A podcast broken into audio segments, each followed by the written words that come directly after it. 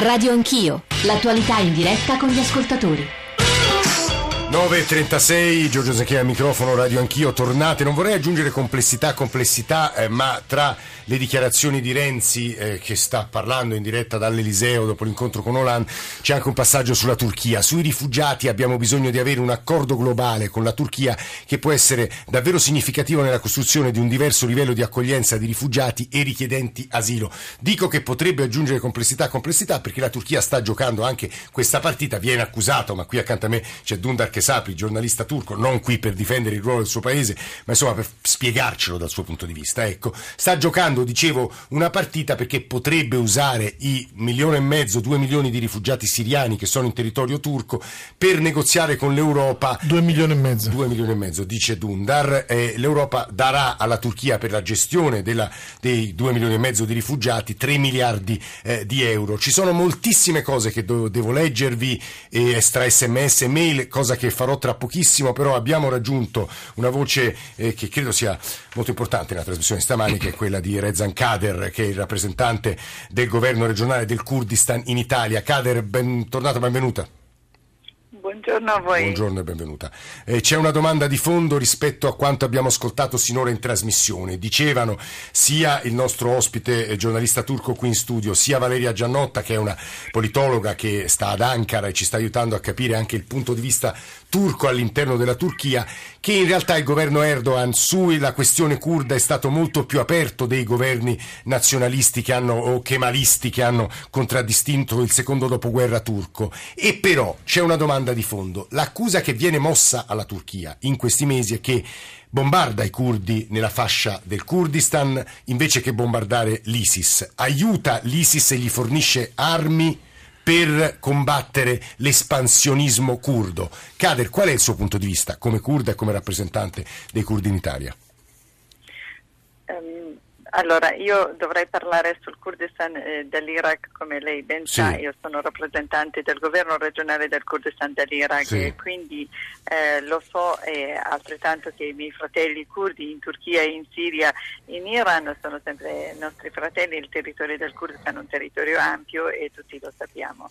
Certo che la divergenza che esiste in Turchia esisteva prima, era molto di più ampio. Attualmente la Turchia eh, ha una finestra, diciamo una porta aperta anche verso i curdi, maggior ragione che abbiamo ottenuto un po' di più dei seggi nel Parlamento, anche dei, dei, dei ministri curdi in Turchia. Certo che il mondo globalmente sta cambiando e la Turchia esatto. altrettanto sta cambiando il suo atteggiamento, eh, eh, dovrebbe essere all'avanguardia di tutti i paesi del mondo a modo di dare i diritti e altrettanto loro i doveri al popolo eh, curdo dove stanno in, in, Turchia, in questo momento sotto il governo della Turchia.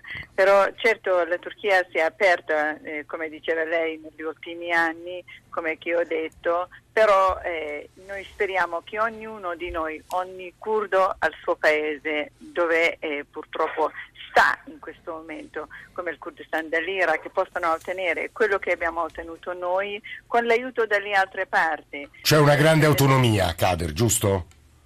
In Kurdistan dell'Iraq sì. intende? Sì. Certo, certo, certo, ma questo con la forza nostra l'abbiamo ottenuto, con l'intelligenza, la saggezza dei nostri capi, dove per noi il tempo della guerra è finito, il tempo del dialogo è cominciato. In questo momento tutti dobbiamo essere uniti contro un tiranno di questo secolo che è quello ISIS e quindi come vede lei nella liberazione eh, della città eh, di, di, di Senjar eh, e dei 28 villaggi di Senjar eravamo tutti curdi uniti c'erano i curdi del Kurdistan del, della no. Siria. Cadere, allora a questo proposito, a proposito della liberazione di Sinjar, poi abbiamo visto delle immagini abbastanza impressionanti delle condizioni di Sinjar subito dopo appunto questi mesi di guerra e la liberazione. La domanda è sul terreno, perché gli ascoltatori questo ci chiedono, che sta accadendo? I curdi stanno avanzando, stanno vincendo battaglie, stanno riconquistando territorio?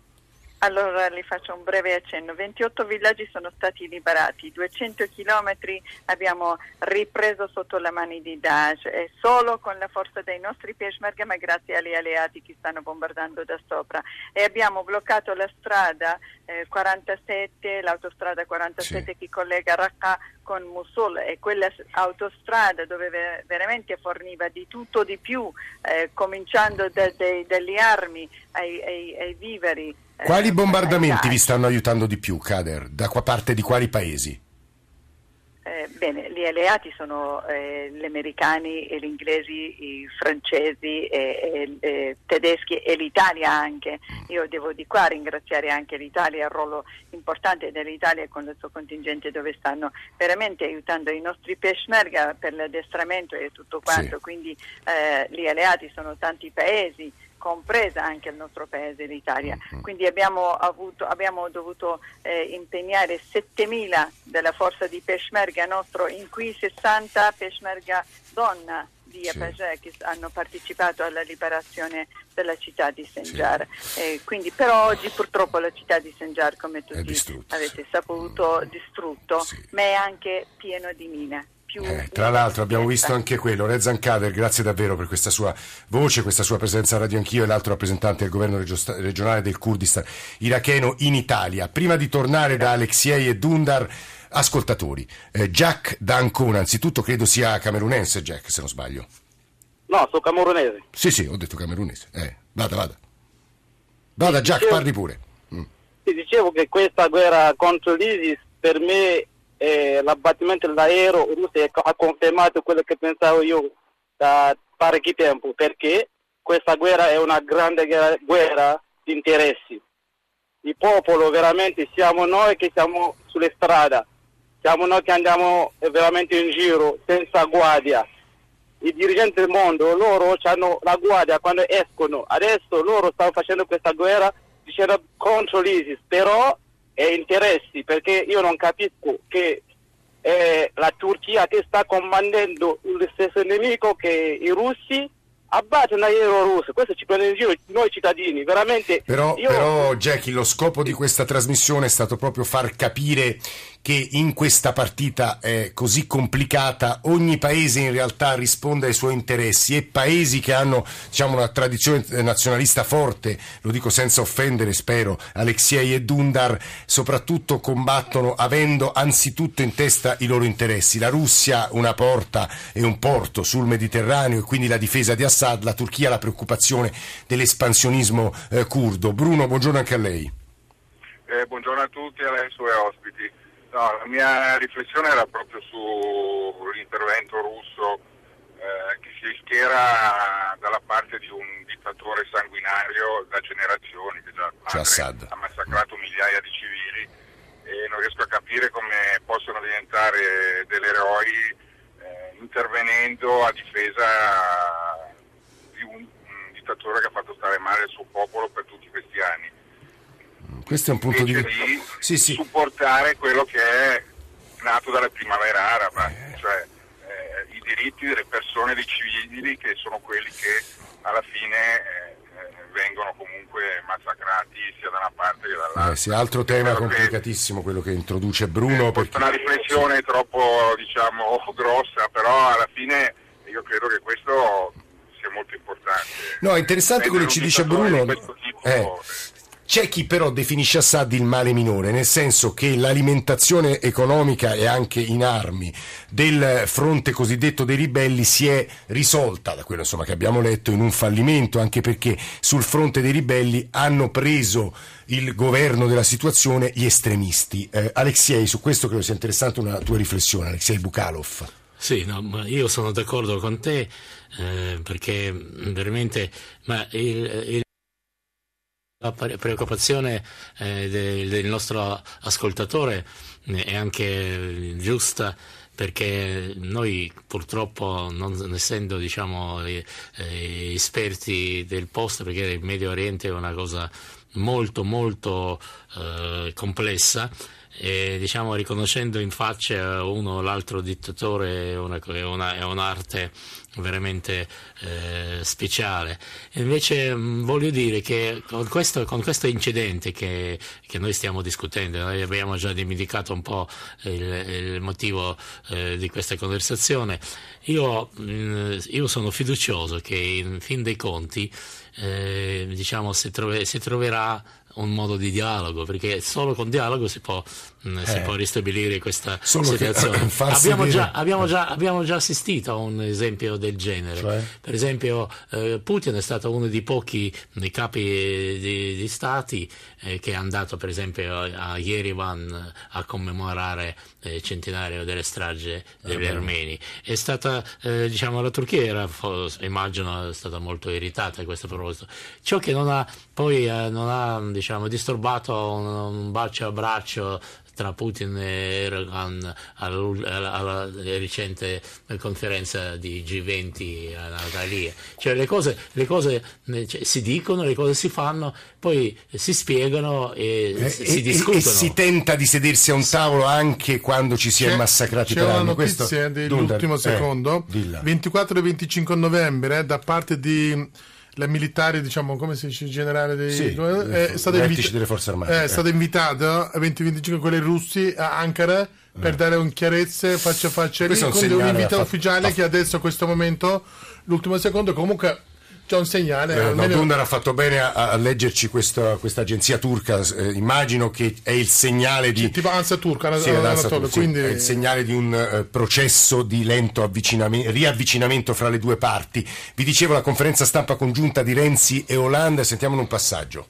Questo sforzo diplomatico eh, del Presidente Hollande è uno sforzo che noi seguiamo con eh, grandissima cooperazione, grandissimo interesse, lo consideriamo un fatto positivo e pensiamo che debba arrivare alla conclusione necessaria, che è quella di avere, appunto, utilizzo le parole di François, non soltanto la necessaria reazione, assolutamente necessaria, ma anche una strategia globale, diplomatica, militare, umanitaria, culturale e civile. E da questo punto di vista l'Italia conferma i suoi impegni a fianco della comunità europea, della Francia e di tutta la coalizione dal punto di vista diplomatico.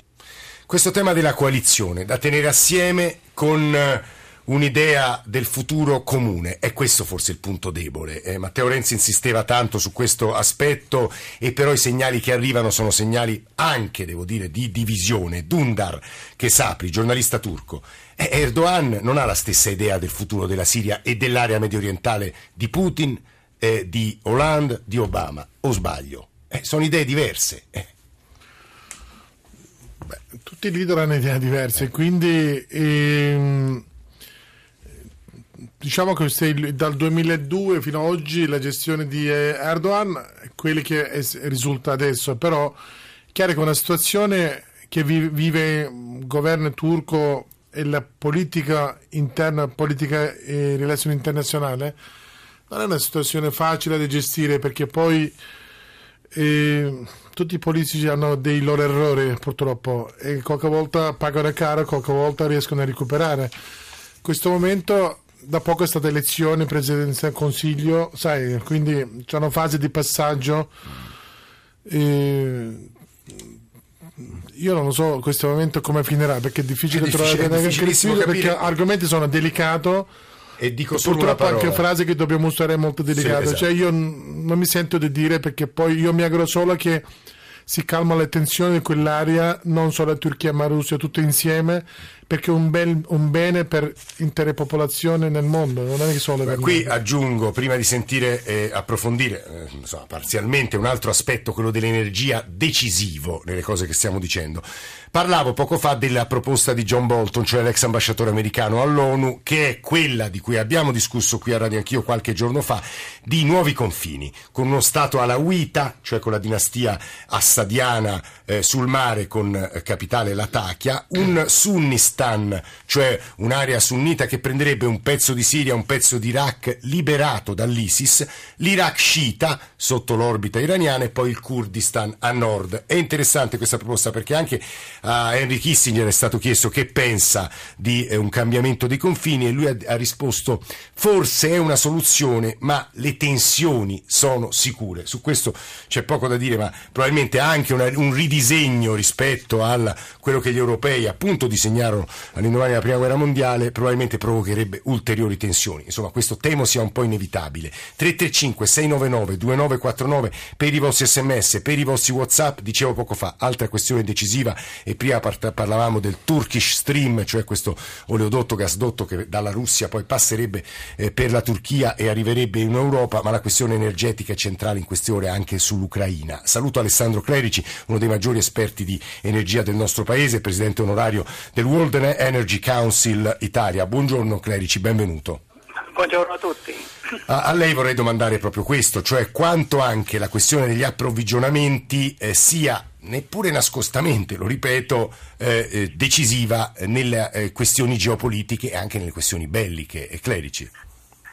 Beh, chiaro, l'energia oggi è il fattore fondamentale per lo sviluppo economico, sociale delle varie nazioni e quindi eh, ci troviamo di fronte eh, per, per, quanto riguarda i combustibili fossili che contribuiscono ancora per più dell'80% alla fornitura delle energie primarie consumate dal mondo in eh, una centri di produzione che non coincidono sempre con i centri di consumo e alcuni di questi, vedi Medio Oriente, sono in zone calde politicamente e socialmente.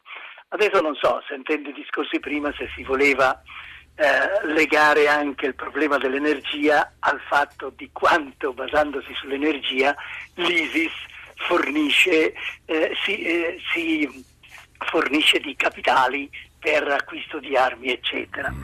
Penso che questo, eh, dal mio punto di vista, sia abbastanza minimo, perché se eh, l'impatto sul mercato dell'energia di tale vendite o vendite abusive sì. risulta minimissimo, penso, perché il mondo oggi produce e consuma circa eh, 4 miliardi di tonnellate equivalenti di petrolio, se lo moltiplichiamo per circa 7,3 sono 30 eh, miliardi di barili. Mm. Considerando 50 dollari oggi il prezzo del sì. barile all'incirca, sarebbero 1500 miliardi di dollari all'anno.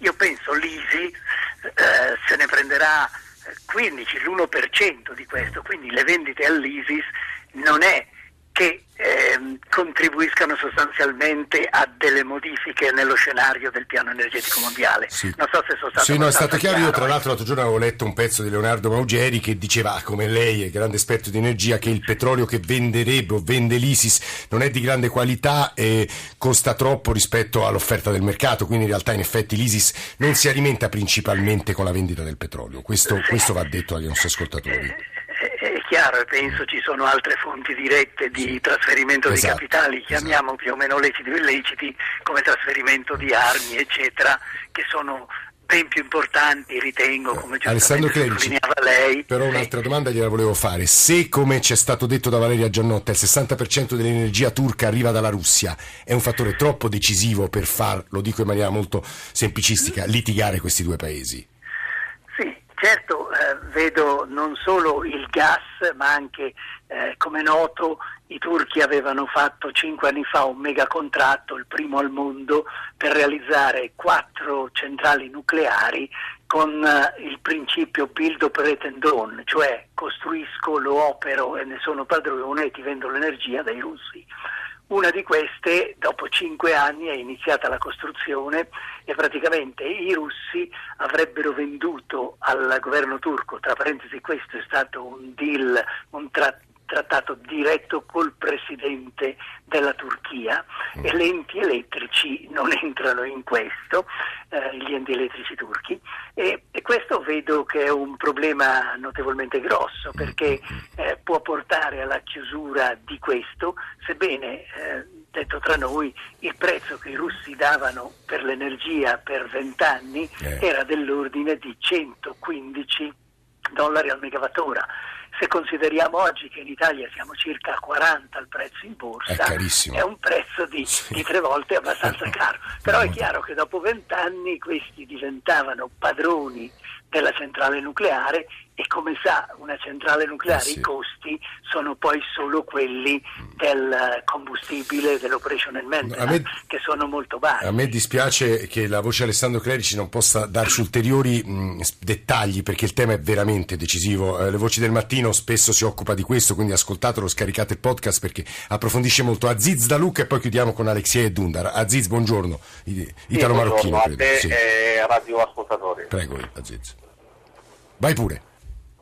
Pronto, sì, e, sì. diciamo al discorso del terrorismo, ma non si combatte soltanto con le armi, con i bombi, con l'aereo, no? Io credo anche dalla parte di cultura dobbiamo mh, diciamo, mh, dire a tutti la cultura nostra. Io sono musulmano ma un cittadino italiano, però eh, anche la parte eh, economica, per esempio con eh, i mercati neri del petrolio, come mm, diciamo, risorti turistici, come quelli che è successo in, in Siria. Eh, c'è un mercato nero per quel, eh, quello che è stato rubato dal, dal, dal, popolo siriano e quindi è tutta una, una, una guerra. Io credo non soltanto la, la, la parte delle armi che eh, abbattiamo questi terroristi, diciamo, no. anche se noi chiudiamo, se noi chiudiamo le risorse economici, non compriamo il, il petrolio nero da loro. Anche sì. il, questo, guarda, guarda Aziz, questo è un punto che mh, mm, so, diversi leader politici portano avanti. La vendita del petrolio però ci ha spiegato poco fa Alessandro Credici che è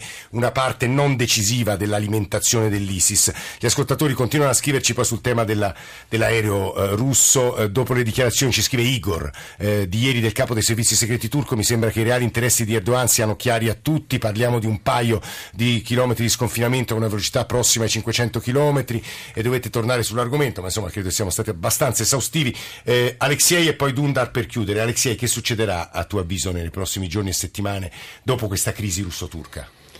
Beh, io penso che mh, eh, è stato già mh, provato eh, diverse volte, eh, per esempio questo, mh, eh, questa situazione eh, con la, con, la, Turchia, il, noi non, nessuno sospetta diciamo, la Turchia di voler cre- ricreare otto, impero, ottomano. impero, ottomano.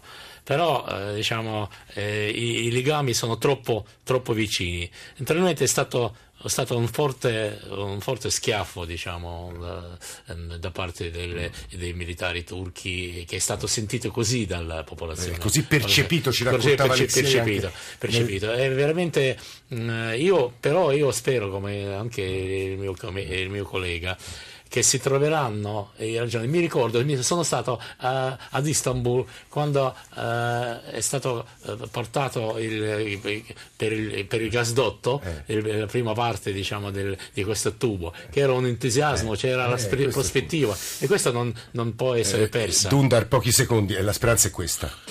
Allora, io Veloce. finisco con questo, no, io finisco, dopo violazione aerea spaziale ottobre, 3, 5, 6, 7, 15 ottobre, eh. ci sono stati incontri alte vertici di militari russi, eh. l'ambasciatore in Ankara, poco però. sono avvertiti dal governo turco, dai militari turchi, eh. da evitare violazione aerea spaziale turchi. Eh. Quindi, ritornando e concludendo un secondo, bisogna abbassare tone, cercare di pacificare l'aria, che, ci augura, che l'incontro poi... di fine novembre fra i vertici militari dei due paesi sì. aiuti. Grazie ad entrambi per essere venuti negli studi di Radio Anch'io, la squadra, la redazione di Radio Anch'io, Alessandro Forlani, Nicola Amadori, Valeria Volatile, Alberto Agnello, Alessandro Bonicatti, Valentina Galli in regia, Cristian Manfredi, eh, in console stamane Daniele Di Noia e Fabrizio Rocchi.